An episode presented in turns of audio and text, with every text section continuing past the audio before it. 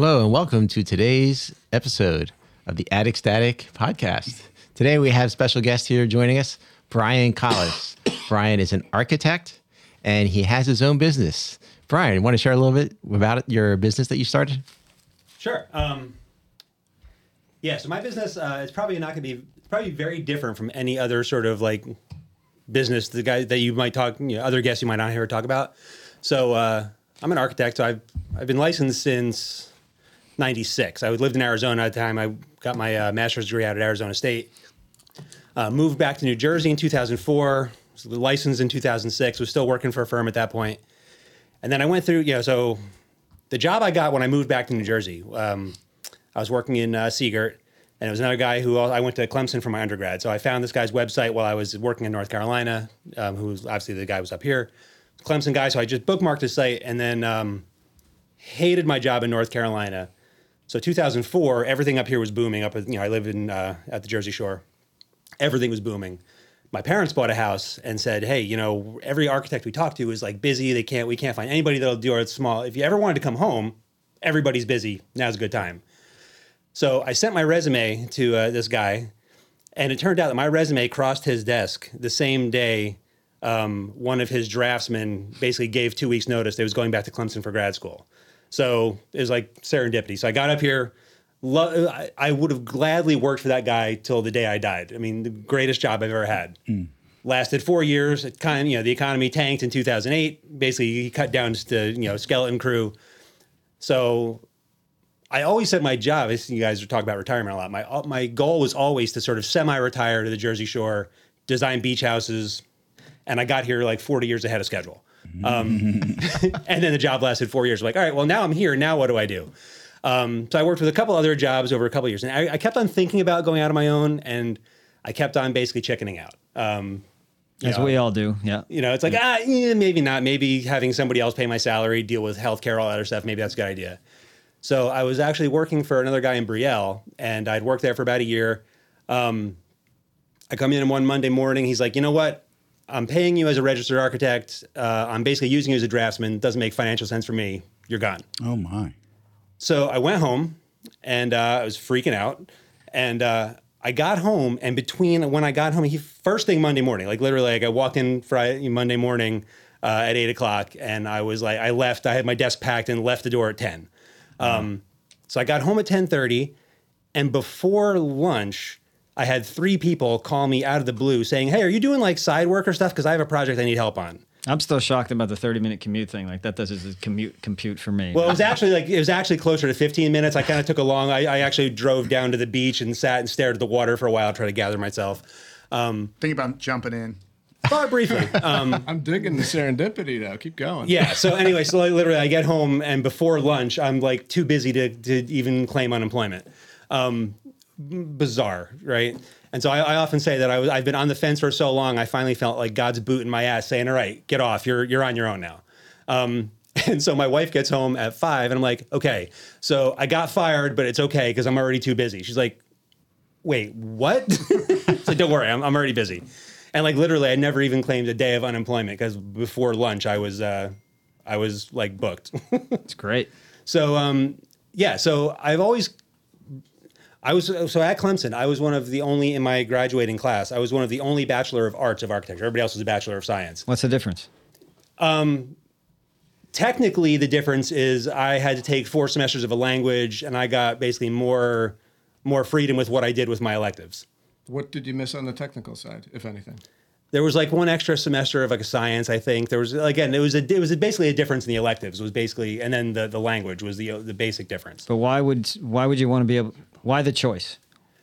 That's a good question. I don't know why they offered both. I don't yeah. know what the, the actual difference. I guess it was just sort of. I think a lot of schools tried to have sort of you know try to give it so there's a, a broad range of possibilities within within the major so where you go. And there's no difference with licensure down the road. No, with the BA or BS. No, because the, the four year degree you still need to wind up getting either at least a one year graduate degree after that anyway before you get licensed. You need so basically some schools have a five year Master of Architecture program. Um, I chose to do the four year bachelor's and then a two year master's program. Um, okay. So the Master of Architecture is not technically a master's degree. It's, it's what they call it. It's a five year degree. Basically, it's your minimum professional degree. And so I went the four and two actually because just I wanted to um, go to two different schools. I wanted a, a variety of experiences. you wanted to party. Nothing wrong with that. Yeah, he was an animal back in the day. I, can, I can sense it. And he thought that the Bachelor of Science was BS anyway, right? Exactly. But, like, like so the word for me. I've, I've always come like it's funny because my, my wife is she's very much sort of all about like numbers and she was a bachelor. I met her actually in architecture school at Clemson, so she was a bachelor of science degree, and um, Oops. it was it's kind of funny, but um, but yeah. So I've always come at it like numbers like make my head hurt. I'm not like a numbers guy at all. I'm always I've always taken it more from the art side. I've always taken it as more of a design job as opposed to like a.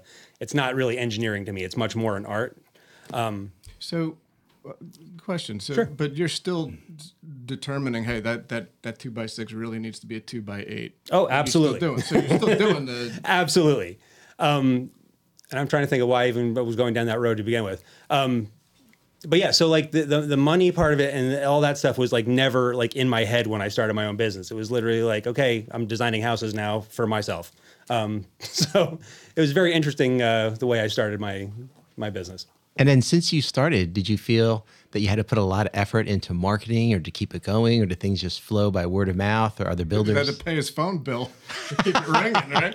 Seriously. Um, How did you keep it going? Well, again, the first job I had was really sort of like critical for the fact that any success that I'm having now, because that first year, first of all, it was a great, you know, it was a great um, environment to work in. The guy was really laid back. He was a surfer back in the day. He was very, you know, we'd always go out for like, you know, on Friday he'd just like take us out to lunch. It was like he was very, very great. He was the greatest boss I've ever had.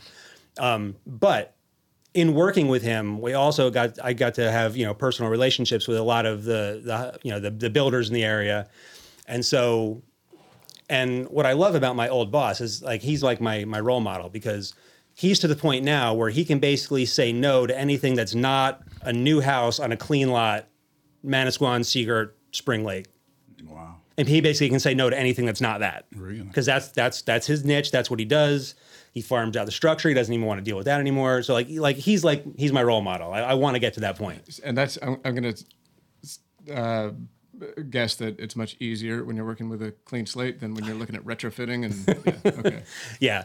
But the greatest thing about it is because i left on good terms um so basically anything anytime people would call him and he's like you know what? You're got this little addition you know in howell. It's not really my gig. Call brian. He used to work with me. You basically had the same experience um, and so he's been he's been great. So he's always sort of like been you know giving me stuff that you know Alright. it's too too small for his office to do. But and actually that's my the first house I actually did as as designer of record for myself was when I was still working with him, and it was a, it was a project that he didn't want to do, and he's like, Brian, if you want to do this on your own. You know, and he would let me. Yeah, he let me come in on after hours. I used like you know the same computer I used at work, but he let me come in after hours. So he was great with that, and that really was part of like foundationally to sort of what I've been able to do since and that first house probably is still the favorite thing I've actually done as as designer record. I'm still trying to recreate the magic that happened in that one. So what kind of um, gift baskets do you send Chris over to Holland? it's funny, you know, I, I wouldn't even ever send him one. I, I talk to him a lot still because we both went to Clemson, so we still talk about you know football and everything else. Um, but it was so funny because one of the greatest things about working there was he got so many gift baskets every year from all the other from you know past clients and builders and everything else. Like literally, we would take one day, like the usually the last day we'd work in December, we'd open up all the gift baskets and we just like go around the table and everybody would just like pick stuff. and there was like literally more than we could even take. There was like stuff that would like sit there until like June of the next year. It's like all right, I think we can probably throw that away. It's like six months old now. It's probably not that summer sausage probably isn't good anymore. So Wait, wait, wait. just let Summer sausage lasts. That's true. That's probably yeah, probably a Okay. bad call. This is Ray, Getting- though. coming It's good next summer. prime by June. It's good Right, every at that point, summer. it's like perfectly aged, Ray right? will eat Yes. anything. Yeah. So But, uh, you rarely meet someone in this industry, right? Um, how did COVID affect the architect industry? Best thing that ever happened to me. Um, so just to follow up your question, oh, I've never actually had to. I've literally done no advertising in eight years of being in business. That's great. It's all been word of mouth through builders I've worked with, everything else. Um, COVID, I was like, ter- I, I never took a break. I did. I literally didn't take one day off. Like when everything else closed, I'm like, oh, I guess I got to still work.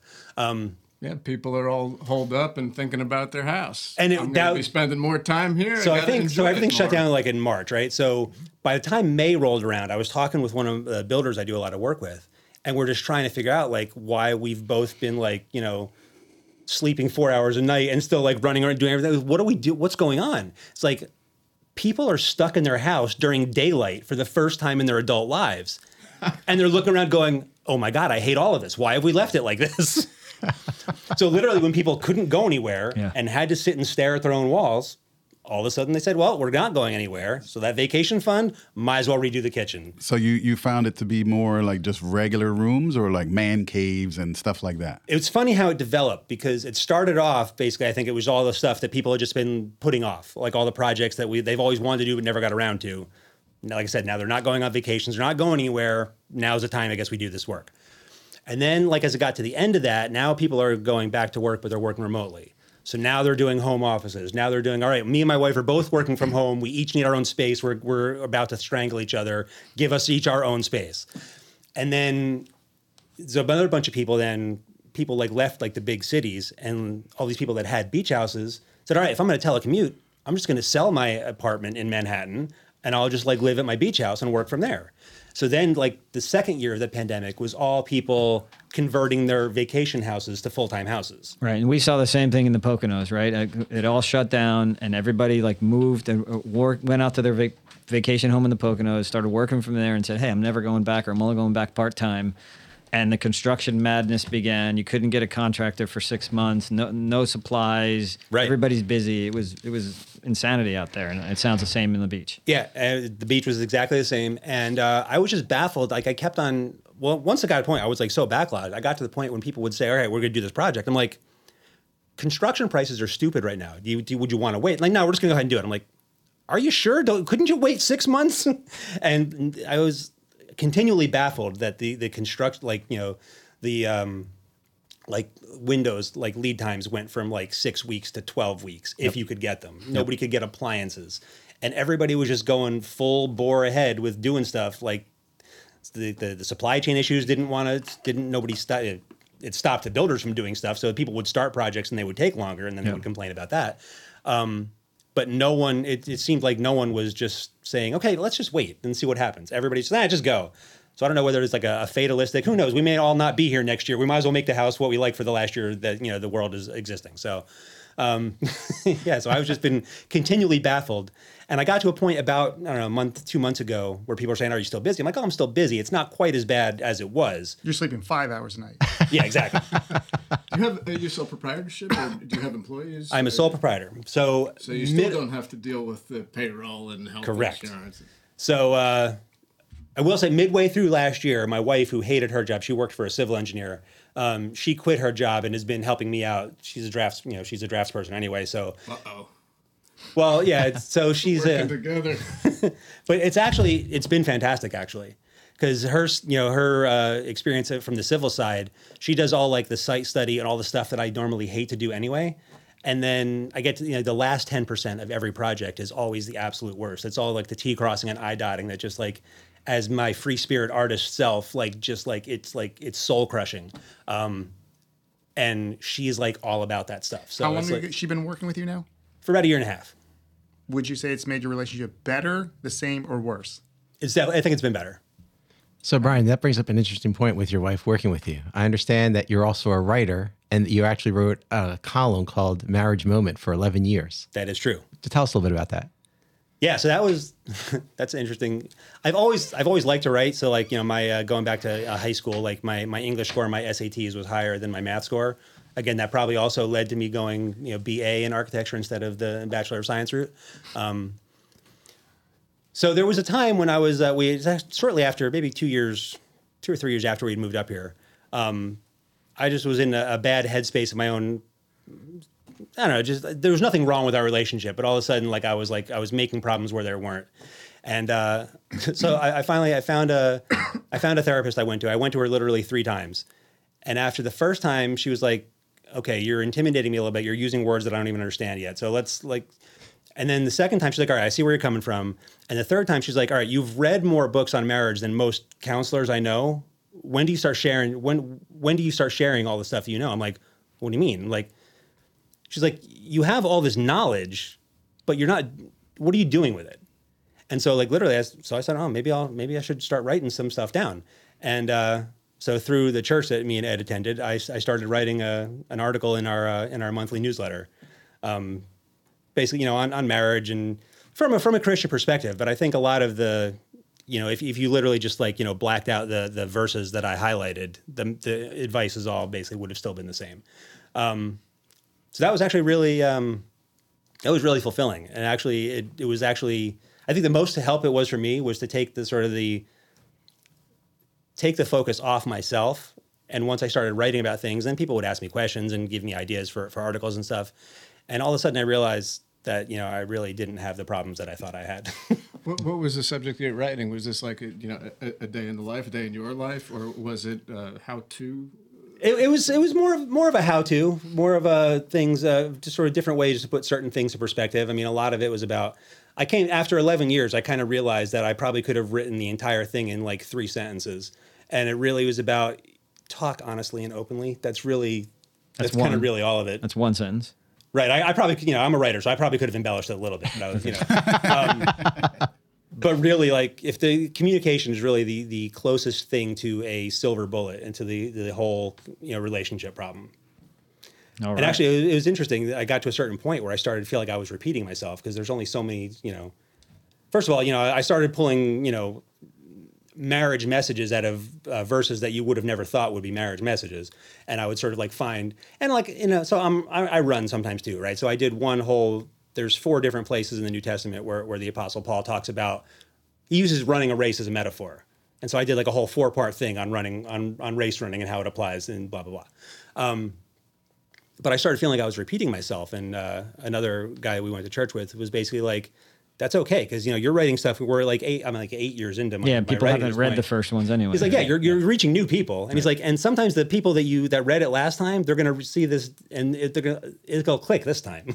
That's right. so, uh, So it says here poet and writer. So what about the poet part? When he writes his stuff, it rhymes.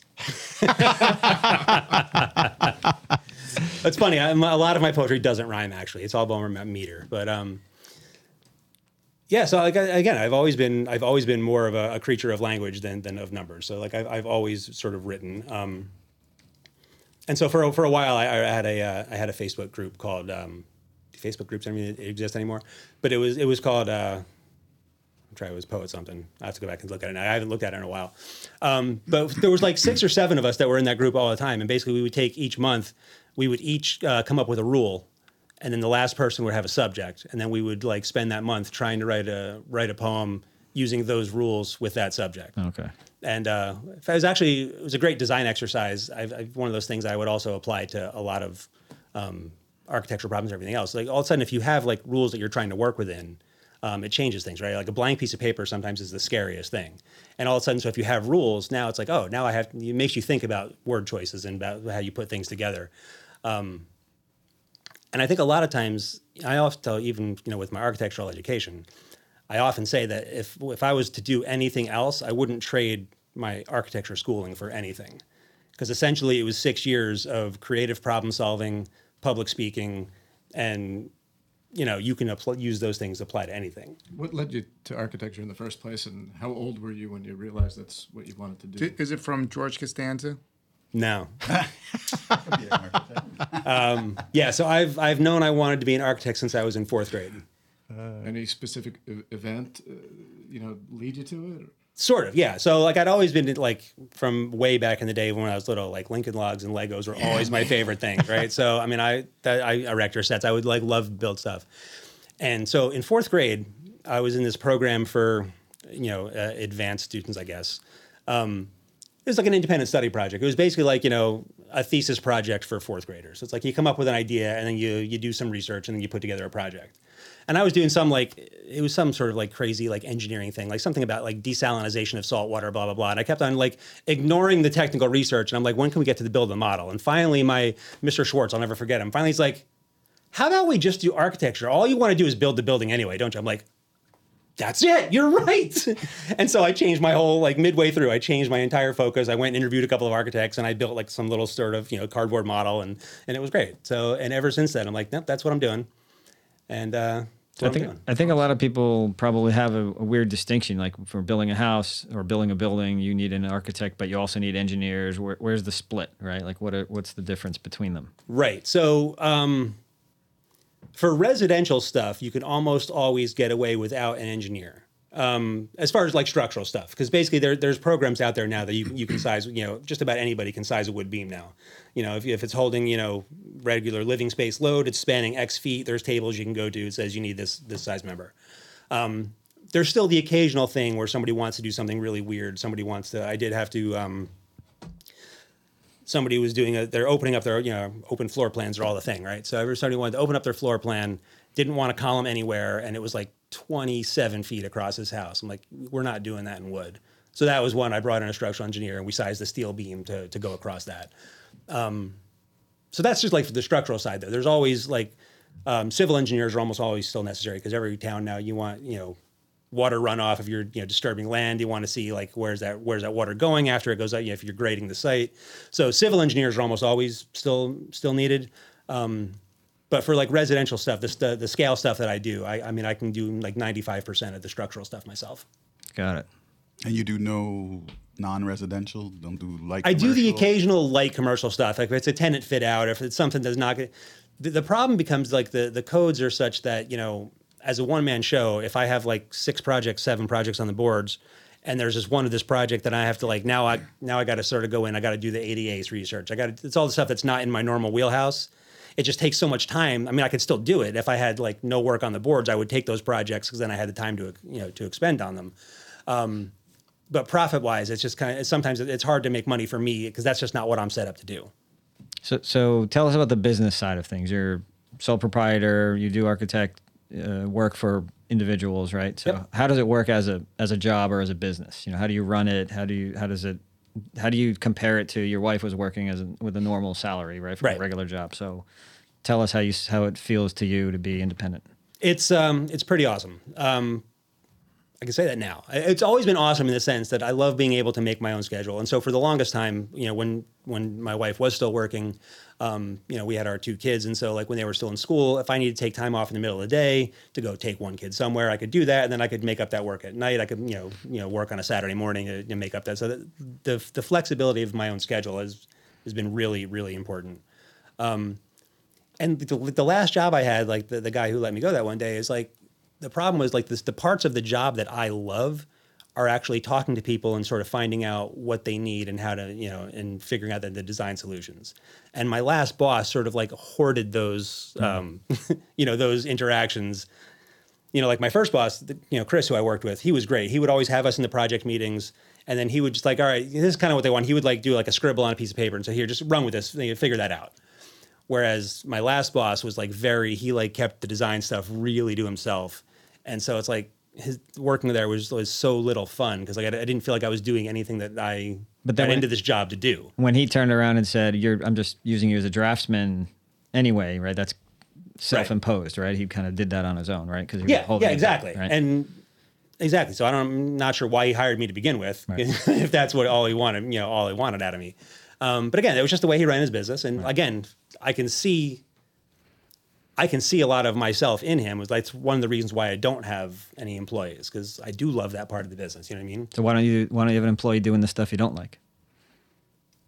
Well, I kind of don't need that now because like my wife kind of sort of bridged that gap Okay. right now. So Fair enough. and uh, How do you handle insurance, health insurance, since I mean you're paying for it yourself? Yeah, so we went, you know, we went through the marketplace, you know, and uh, you know, found a plan, and obviously we're all, you know, we're, you know, knock on wood, we're fairly healthy, so we just you know, bought the the minimum possible plan, which is still, you know, awful trying to pay for, and um, it just is what it is, right? So You're talking about the, uh, the Affordable Obama- Care Act, Obamacare, right? yeah, so New Jersey has, you know, eHealth New Jersey or whatever it is. That's sort of like the marketplace where you go through them and you, you know, you, they'll sort of walk you through filling out the forms, and then they say, okay, uh, based on all these things, here's your plans, and you just pick one, and then silver, bronze, Yep. whatever, right? And and insurance is a big thing in your industry, no? Yeah, so I do have um yeah, the professional, you know, the E and O, so errors and omissions is insurance. Um it's one of those things where for the level of stuff I'm doing, it's probably not hundred percent necessary, but obviously it's smart. And obviously I realized, you know, once you start paying your own taxes, all of a sudden it's like helpful to have those things. It's helpful to have expenses. Like the first couple years, you know, I basically had almost no expenses. I mean, I was working out of my house. I was, you know, You could write off everything. yeah. And then you, you learn that real quick. so like actually the, the first year was brutal. Having that half year where I was just, kind of scrambling to fill in the gaps. That first year was such a learning process of like, oh wait, now we owe this much because I wrote because I had nothing to write off. I was just like, you know, trying to scrimp and save and you know, um, I was trying to have no expenses, not realizing that oh no, you need expenses otherwise, otherwise you know April is really really hideous. So, Brian, when you're speaking earlier about your writing, you also mentioned about running. Yes. Is this kind of small scale, like 5Ks? You do marathons, half marathons? What type So- of running are you involved in? I've done one marathon and uh, I didn't catch the bug. And so I think the best and worst thing that happened to me is I hit both my goals. And it's one of the things I, I didn't even want to do it. Two of my friends signed up, and said, "All right, we're doing it." And I'm like, One, which did you run? the uh, the New Jersey Marathon, the one in um, that runs Long starts Branch. starts at Long Branch, yeah, or it starts at uh, Monmouth Park and then you finishes in Long Branch. And uh, so my friend signed up, and I'm like, "Ah, I'm not going to do it. And then I was like, I realized that like if I didn't do it, I would have to see their posts that they did it afterwards, and I'm like, all right, well, screw that. I'm not I'm not letting them finish without me. Whatever motivates you, right? Exactly. Right. And so I signed up, and it was funny because both of them are a lot younger than me, and I beat them both. And um, like I said, I hit both my goals, and so I felt like I never needed to do What another. were the one. goals? So I wanted to be under four hours, and then I wanted my, my stretch goals. I, I wanted my my average pace to be under nine minutes, and I ended at like three fifty six and eight fifty eight, whatever you know. Adam, where were you? 356.20. For you, I didn't even know you ran a marathon. You ran the Philly. same Philly Same- marathon you ran Philly, yeah, too. the same day. I- Same I- day. That was my PR day. That's why you guys were here. I don't remember. We're talking. that's why we were there. That was 20 years ago. yeah. Wait, you went there for me? No. Gary was all in his glory. When I came through, I, I passed, you know, the last few miles of that out and back to Yeah. Manayunk. You know, I, I saw the Ethiopians, Tanzanians, and then there's Gary right on your heels. You remember, you were eighth place, weren't you? Close. I think you were eighth. 16th. Well, just take eighth. That's I'm pretty good, giving Gary. It- yeah, so I, I felt bad afterwards, today. beat, beating both my friends because like my, my one friend, I felt really bad because I think you should have rubbed it in.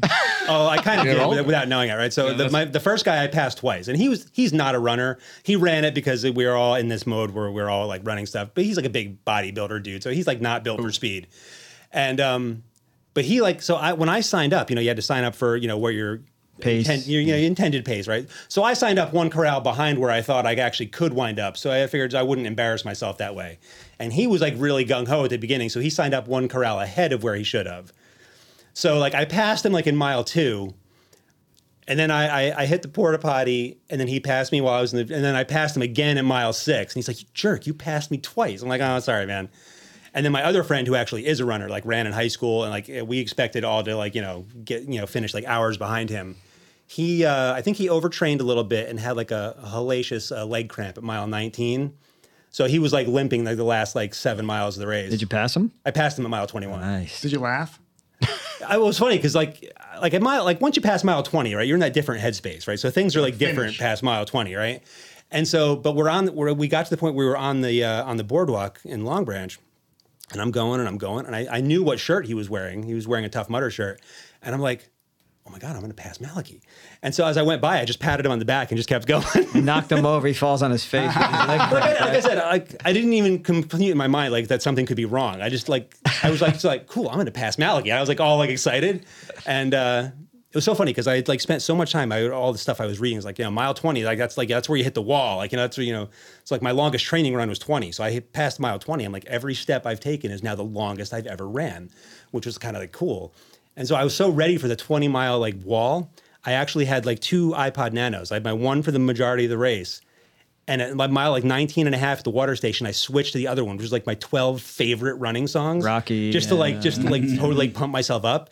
And then I passed Malachi and I like, I just like, I sailed. For, like I was like, on, I didn't even, I don't even think I touched the ground for like the last five miles. I was like, I passed Malachi. This is like the greatest thing ever. But that's great. You're passing on the motivation because now your friend has something to be motivated about. It's like, oh, I'm gonna get the next race. I'm gonna get me pride. So he like beats me in every other race we've ever run together. So just re- like uh, last weekend or two weekends ago, I ran the um, the Garden State 10 in Somerset, which is actually my favorite race to run. Which is it's really interesting format. So you run a 5K, and then you line up again, and then you run 10 miles. No, that's only if you want to. Yeah, That's not standard. but you, you get the you get the cool challenge accepted medal if you run both races. So like, and and that race is like it's all about. They have the best medals like ever. Um, so it's like that race is all about the bling. So like every year is a different sort of like jersey theme. Like so one year their medals were like the uh, like the state trooper logo, but it said Garden State 10 on it. You know, one year it was the Jersey Devil. Um, one year was like diner themed, and so this year it was actually the uh, the medal was um, the the white the white and red uh, pork roll box. Nice. you mean Taylor Ham? Yeah, Taylor Taylor, pork roll. Taylor Ham. Taylor. Yeah, I, Pork and, roll uh, in from Jersey. North Jersey. Like yeah, again, I don't know where. Like I, I'm all about Taylor ham too, and I'll tell you the story that you know. Butcher Taylor actually called it Taylor's processed ham when he invented it. And the FDA rules in 1906 defined what you could call ham. So he had to change it after 1906, after the FDA regulations. So I say if you call it pork roll, you're just bowing down to the man. Screw that. I'm going to call it Taylor ham because that's what Butcher Taylor called it. So Bowing what do you think about having like you know have like the beer mile? They have like the Taylor Ham mile. That'd be pretty cool. pork, pork roll mile. Pork roll mile. Yeah, No, growing up you're in not South bound Jersey, it down was to pork roll. in South Jersey, it was. Very Don't cool. listen to the government, man. Don't, don't let them tell you what to say. They're listening to this. You know, I, I gotta say, I'm kind of middle of the state, but pork roll, egg, and cheese just rolls off your tongue too No, easily. Taylor Ham.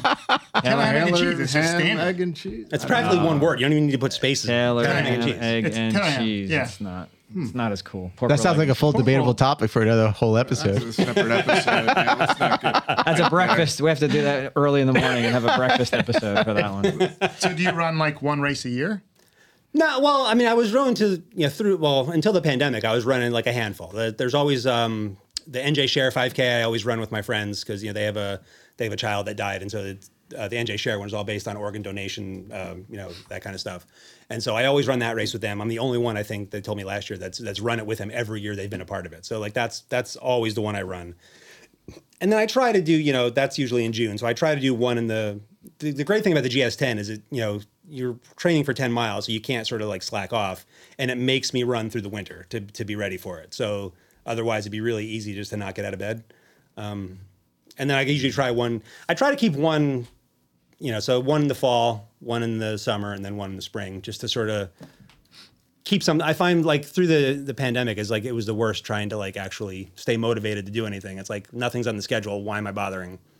you know, I never understood that. Um, how so many people during the pandemic gained weight. I'm like, you have all this free time. you have plenty of time. I mean, I was in the best shape I've ever been in because nothing was in the way. Right. I had the I had the same like the people that I run with, which was like once a week. We started running. I think I was running almost every day for several months until my hip started bothering me. I had to cut it back. But it was just like, what else are we gonna do, right? Just every day, just going out and running. Eat. Right? I mean, eat. Eat. Yeah, but run eat before. run first, eat second. Right? could eat up all those miles on the road. How could you be confused? It's common. They're, they're stuck in their house. They're eating. Yeah, you- you're closer Pork to the roll. refrigerator, Yeah. man. You got the Taylor ham and the pork roll right there. now for the runners, do you run morning or morning or night? Morning. Always Morning. morning, right? Morning. Gotta be morning. I used to only be able to run at night, and then I got older and started running in the mornings because I was never a morning person. And I, by the time five o'clock comes, I can't move my legs. So when they have these these evening races, I'm like, oh man, this is time for bed. I can't do this. Yeah, I noticed just like, you know, when it got to that point, like where the, you know, I had a kid in middle school and high school and like they, they were always doing something. It's like, I knew if I didn't run first thing in the morning, by the time you get home, it's like, it's just It's not nice happening. done, There's yeah. just, it's, it's just not happening at that point. You got to get it in. I've never been a morning person either, but like I forced myself to be a morning person just to get the run out of the way. Um, All right, I went out. I ran at six forty-five this morning. You, um, this morning I slept in. Gary? Well, I like went to how the- you I went to the gym me. first at seven. He knows I and then retired ran from running. after that, so I did both. So you did both. But seven at the, was the start. At. Johnny, no running. Ed, I ran last night. you ran last. Oh, he's a night a night There, runner. there's a night I run run. up and down Well, it's because the stairs. schedule mandated it. So usually, usually I, I try to get up at, at six and then I either, I, I alternate, you know, the gym and, and runs. So Uh, my calendar says that that's what I'm doing, but it's not actually happening. Adam doesn't run. yeah, I'm I'm retired, but I might I might come out of retirement. Ah, you can run errands. You can do a lot of running. Oh, I do that kind of stuff. Run the mouth. Yeah, I run my Always mouth through my head. So, Brian, I understand you also have a serious gaming hobby that led to do. uh, store champ title and uh, paint competition. Want to share a little bit about yeah, that? so, uh, Paint competition. oh, he's going to Yes. tell you about it. All right. Yes, I am. Uh, well, it's kind of funny because one of the things I do at the game stores, I, I do. We do have a, uh, a D and D session now, so we do play Dungeons and Dragons. I've been playing since I was thirteen, and I, I am the quintessential bard. I am the jack of all trades, master of none. Um, as you can kind of tell by talking about me, right? So, um, but yeah, so a while ago, I was down. I was actually doing a, uh little uh, commercial uh, job down in, in downtown Toms River. It was a little cafe that just needed drawings to get their you know permits to open up. And right down the street from that is a, uh game store. You know, they sell you know board games and that kind of stuff. And they had all these uh, these Star Wars sort of ships, all these little cool little models in the window. I'm like, so I went in there. I was like, what the, what is this? And um, apparently there is an X-wing the miniatures game. Um, you play on a three by three mat. You push little plastic spaceships around, and then you make pew pew noises as you shoot each other. And um, so at the time, of course, I did, I just said my my son, who was also a Star Wars fanatic, I'm like, well, my son would love this game. He was like 14 or 15 at the time, and so uh, me and him went down there one day. We talked about it. Said, oh, there's a group on Wednesdays that meets here and plays, and so I got him the core set for Christmas, and um, after a while, him he had gone. So I let him play for a while. I played with him a couple times on the kitchen table, and then he was, you know, getting he was like ordering other ships on online, and like cause ships they couldn't find. I'm like, what's going on? What is what's going on here? He was like ordering ships. Like I thought I was a Star Wars fanatic, but he like was ordering these ships. I didn't even know what they were. I'm like, all right, now wait, how is this a Star Wars ship now? And a lot of it turns out comes from the um, the animated uh, shows. They they took a lot of inspiration from that from the, uh, a lot of the ship designs. And so now I, I play much more than he does. He's off at college now, and um, I play once a week. Uh, we go down on our Wednesday nights. We sometimes also on Thursdays, and uh, we have a tournament uh, once a month. And so now, like, there's been a group of us now that have started to travel to like other other game stores and play in their tournaments. So is is that is that really true, or is that just what you tell your wife you're doing on Wednesday nights? no, now she fully she, she realizes, and this is one of the reasons I, I am absolutely blessed. She she realizes I am a better person when I get my my weekly dice therapy. well, of course. I'm, I'm a much but what are you really doing? Oh, I, I am literally going down there and rolling dice and playing with plastic spaceships. Fantastic. Ed, you're in the same group. You play. Yes, yes. Not only does he rope in and uh, re- recruit his kids, but also his adult friends. it's a you know it's great because you know when you're younger, you know you're playing board games with your friends. You're you know playing wiffle ball. Say hey, who's around? Let's play you know you know football with whatever kids in the neighborhood. It's exactly that feel. Yep. It's exactly that feel, right? Of just of hanging out with kids. nostalgia. And, yeah, it's a lot of nostalgia. You know when I'm down there, I feel like. You know, this is great. You know, it's like, you know, junior high, hanging out, just kind of having a good time. It's you know, the PG some- version of uh, playing cards and drinking whiskey. yeah, Pretty much. You know, Right? I mean, there's some guys just there, there's some ladies there. You know, there's some younger, you know, kids. You know, everyone's you know welcoming. Everyone's open. Everyone's you know welcoming to new players. Hey, try my ship. You don't have equipment, borrow some of mine. The community is fantastic. Yeah, and that really makes it nice because it's a very welcoming atmosphere. You know, and I think it's kind of cool too because you know my son started playing, and you know. At first, when he went down, you know, maybe a little bit shy, maybe a little bit, you know, hesitant, you know, meeting new people, but everyone is so welcoming that it kind of brings out, you know, some of those folks that might be a little more introvert to kind of really relax and enjoy themselves. That's funny you say that too, because my son was, you know, he's he's in engineering school now. He's in uh, up in Rochester, but he um, not the most socially outgoing kid. oh, going to be a great engineer. but anyway, so anyway, he got into this game and he started going. Like I was like really, it was cool for him because he was never a sports kid. He did Cub Scouts and then Boy Scouts. He's got his Eagle Scout, which is fantastic. But that was like the one thing he ever did. And he found this game, and all of a sudden he was doing this. You know, he was going down once a week. He was playing the tournaments once a month. I'm like, this is like fantastic. And I, I saw the change in him from 14 to when he graduated at 18 and then went off to college he made so he made strides where he could all of a sudden just go into and have like conversations with people like Strangers. with strangers Yeah. and it was it was amazing to sort of like help him because my son he was born really early and i wish in the looking back i wish we had kept him out of school until his actual due date as opposed to when his actual birth date was because i think he was always like the youngest kid and i think he just you know developmentally he was like always like he was smart enough and all that kind of he's a big kid now he's like six he's taller than me um, but he was always like that felt socially he was like that one step behind i wish we but he was such a ball of energy we just you know we had to like put him in school just to for our own peace of mind um, but that that four years of of playing x-wing really really helped him socially being able to get ready and go off to college One point for Star Wars. Yeah. So, Brian, I have a question for you. Getting back to your business. Yeah. So, you have your own business. We talked about some of your writing. You enjoy running. You have a gaming hobby. Now, I put myself in that category that Ray was joking around about the chicken group. That was definitely me, who've always been afraid of having my own business or starting our own business or office, you know, in my field in physical therapy, because I've always been scared about it's going to give up my whole life. I'm not going to have time for anything else. You know, I'm not going to be able to live a life, but yet you're involved in so many things. What would you say to some of the viewers that are looking maybe to start their own business and yet try and balance their life? What have you found? What are some of the lessons that you can share? Well, I mean, balance is. I, know, I think it's like it's like one of those like those holy grail concepts. I think it's one of those things that you can like chase forever and not really get. Um, so part of it is just like having having uh, you got to set boundaries. You got to you know, and again, I sort of like figured out a lot of the boundaries sort of like three years into the fact because you know, kind of I started without really a whole lot of planning. It's like, oh no, you're starting now, and then I had to sort of figure things out as I went. Um, and so part of it was just sort of like I sort of like fell into things. I'm I'm very much one of these things. Uh, I'm sort of sort of a holistic. Anybody ever read uh, was it uh, Dirk Gently and the Holistic Detective Agency?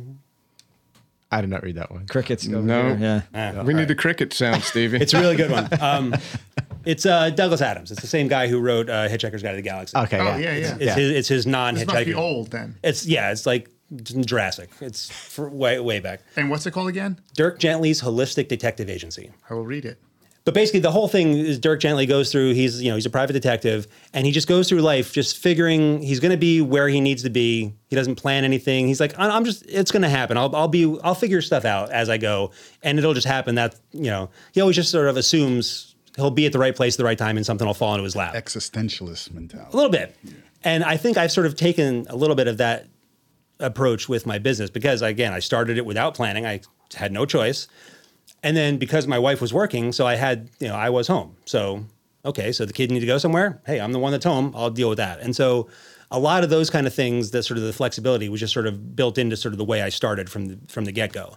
Um, the other weird thing with my business is that it's very much a, a it's not like I'm ever it's not a 9 to 5 kind of thing. It's not a it's not some you know some jobs are really easy. Some jobs you know the first sketch you do is perfect and some jobs you know you're on you know version 8 and they're still like i'm not quite sure that's really what i want. And like residential architecture is brutal. I always say that anybody going to architecture should minor in psychology because like half especially residential half the problem s- some people know exactly what they want and they ha- don't have the language to tell you what that is Mind reader. so it becomes this whole process of drawing out what's actually important. And it just happens all the time. Somebody say, okay, this is what I want. And you draw that and they're like, that's not what I want.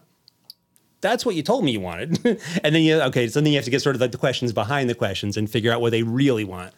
Um, and so I think just the way residential architecture in general is not something that's ever really rigid. It's it's very much so there's there's times now where, you know, it always happens where there's like three projects on the boards that are the exact same phase and they all need to be done by Friday.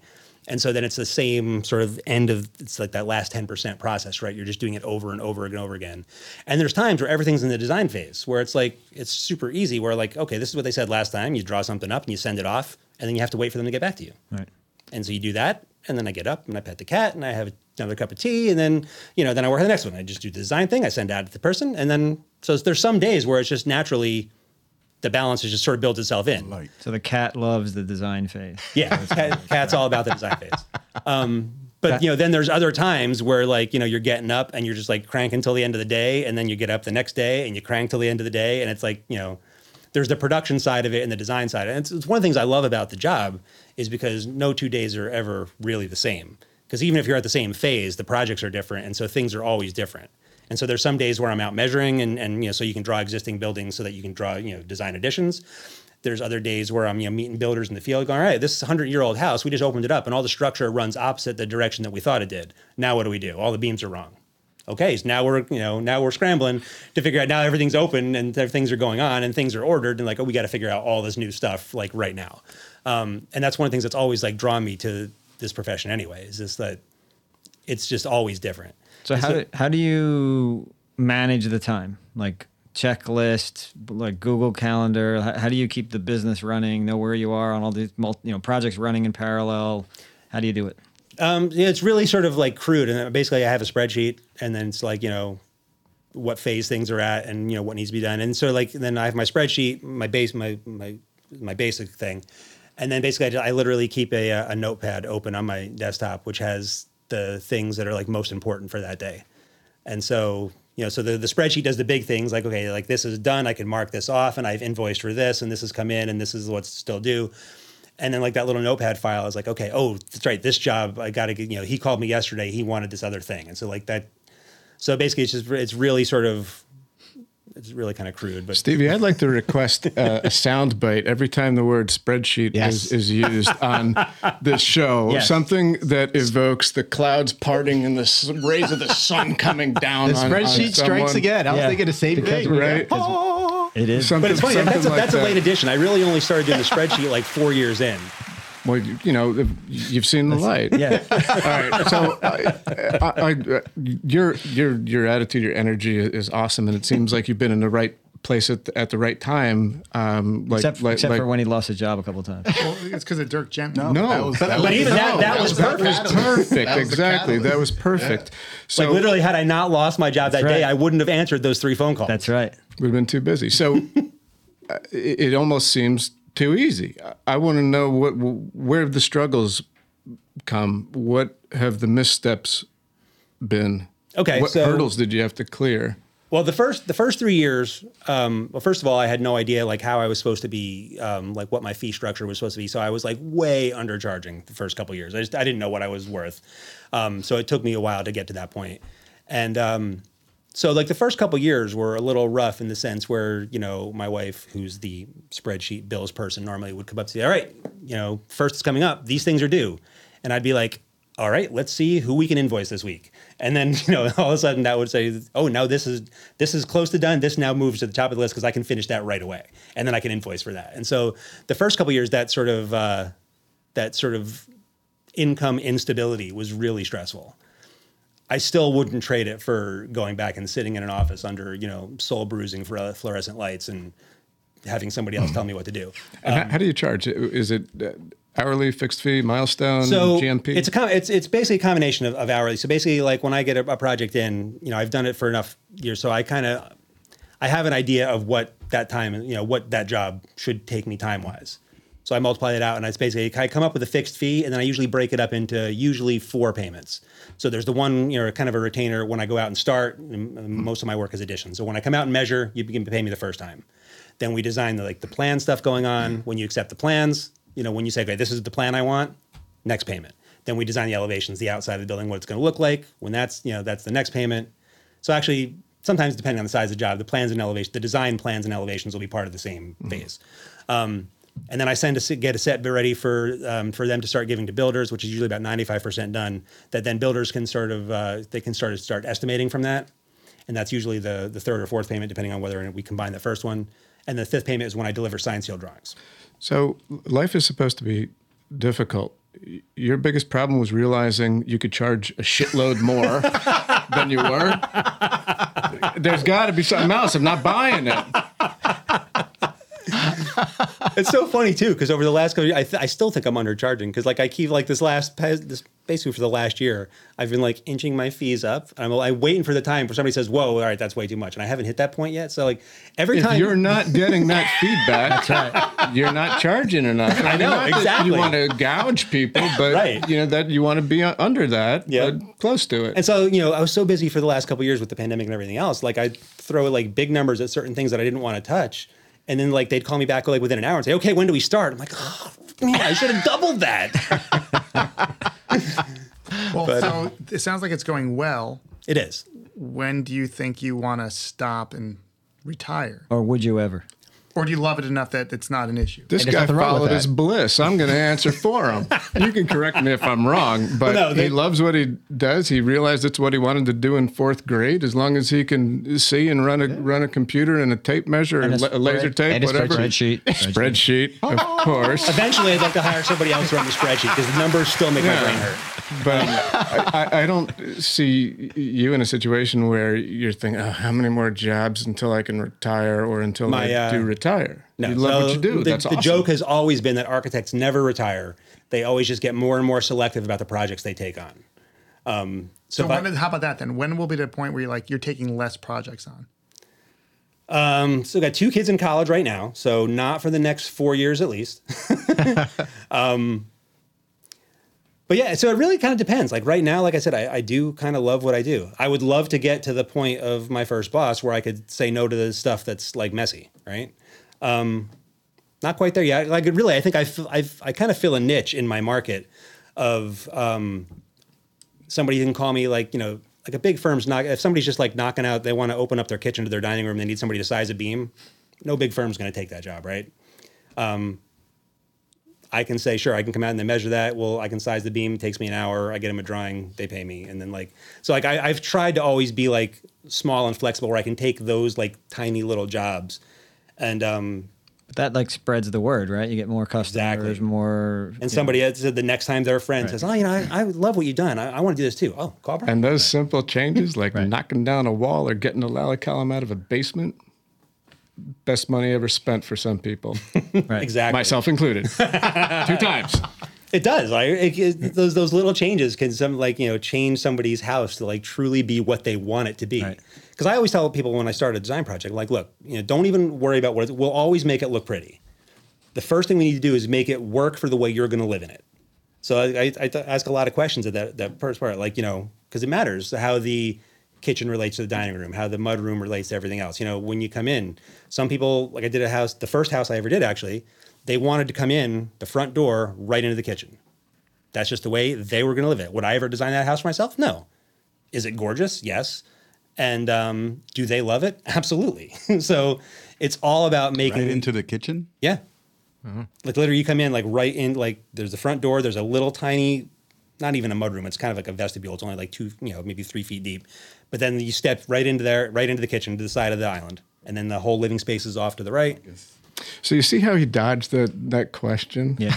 But our Either you are just so freaking blessed that I'm getting, I'm, I'm tanning now from your spiritual glow, or there, there's something else there. Like you got run over by a, a, a train when you were an infant, and these are prosthetic legs or something. I don't know. well, I- I just don't think. are you that like uh, uh, lucky and you deserve everything because obviously you're motivated and you take responsibility and Science can't explain. It's called being blessed. hey no well I'm I'm, I'm Well, here's the thing too, right? So like, the, obviously we could sit here and talk about you know all kinds of stuff, but um, It's just a theory. So I have had. It's not like I haven't had any hard times. It's just that right now my job is not one of those things.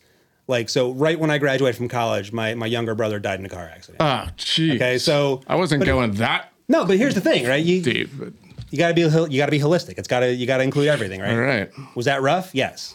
My dad, I don't think mentally ever recovered from it. So like, and then my dad had a whole thing. I had to, you know, watch my dad get cancer and go. So it's not like there hasn't been hardships, but there's certain things you can control and certain things you can't. Just great to know you're normal. And certain, you just gotta, you gotta deal with what comes. You know what I mean? And you know what, Brian? On that note, for our younger listeners, between your work, your hobbies, your writing, all your different interests, what life lessons would you share to younger les- uh, listeners that they should keep in mind when pursuing either things in work, their family life, or just their own pursuits?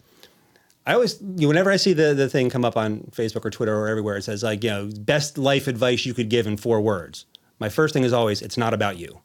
Um, life is too short to be focused on yourself and think about, you know, what people think of me. But people don't care what, you know, you know, some people they, they won't go to the gym because they don't want to be like the like my dad actually said at one point. You know, he was recovering from heart surgery and we, he need, needed to go to the gym. So I'm not going to be the old fat guy. I'm like, Dad, you are an old fat guy, but no one else cares. Just go in and get on the treadmill. you know what I mean? Right. people don't care, you know, they just don't care. So life is too short to not do the things that you want to do. You know, and there's nothing wrong with failure. Um, you try stuff and you're not good at it, fine, but at least you tried. Um, and that was something my, my son was one of those guys where he always he wanted to be good at things so badly that he didn't try a lot of stuff. And I'm like, dude, you just We have one of those too. Yeah. it's like, dude, just you know, you never know. You know what I mean? You might you might hate it, you might fail at it. It might be you might find your calling. You just don't know unless you go out there and do it. or you might have to practice to get good at it, right? But you, you know. Right. And so like my mom always said that I, I always wanted to know enough about every subject where I could comfortably have a conversation about anything. And so that becomes my bard personality, right? So I'm I'm the jack of all trades. I want to know a little about everything. And that's always I've always been that kind of I just want to know how things work. I want to know how things are like I didn't realize after the fact. I want to know how things are put together. And so I think that leads to a lot of the way I approach my, my business, right? Or my, my, my art, if you would call it. And I always say like, you know, so I'm, I'm a writer and a, so I always say I want to, I want to construct poems and I want to see if I can write architecture. So I always just, and again, it's just mm. like a mental exercise where you start thinking about like, what does that mean? And so you start again, it's like having those things in place where it's sort of like now you're choosing words. Now you really think about how things and so that's always been my I just always wanted to learn stuff. I always wanted to know how things how things work, how things are put together. And so I really just tried to, you know, go out there and learn stuff and find out how things are put together. Very cool. guy's awesome. Ed, Yeah. was, is Brian, you're, you're Well- so look, Yeah, you well, got people on everything runs on a, a continuum, big spectrum, right? You got people who do nothing but complain to the point where, unless they have something to complain about, they're not content or happy, right? This guy's on the other end of the spectrum. I had to ask and, and drill about four times to get to anything negative. And the reality is, you know, no different than, than than anybody else, right? We've all been through hardships, or at least by the time you're our age, you've you've been through hardships. But your focus on the positive and what you can do, and just going forward relentlessly, is awesome. And he's humble about his uh, willingness to learn. He also left out that he's a black belt in martial arts and he's a bassist in a band. Well, I'm I'm I'm glad I complimented you. So now you're not going to kick my ass. Jeez. All right, so I, I do play bass badly, but I'm not in a band currently. So Awesome. So, um, look, I think that was a pretty great interview, Brian. We To appreciate list everything out that this guy can do, you would need Yeah. a spreadsheet. Thank you. That's like the magic wand of our podcast. Yeah. the spreadsheet. awesome. Well, Brian, appreciate it. It's been great. thank you very much. This has been a lot of fun. Thank Yep. you for your time and being honest and open. Absolutely. Thank you for listening to the Attic Static Podcast. If you like what you heard, please like and subscribe and feel free to leave a comment below. Or come check us out at our website at atticstaticpod.com. And stay tuned for new episodes out every Monday.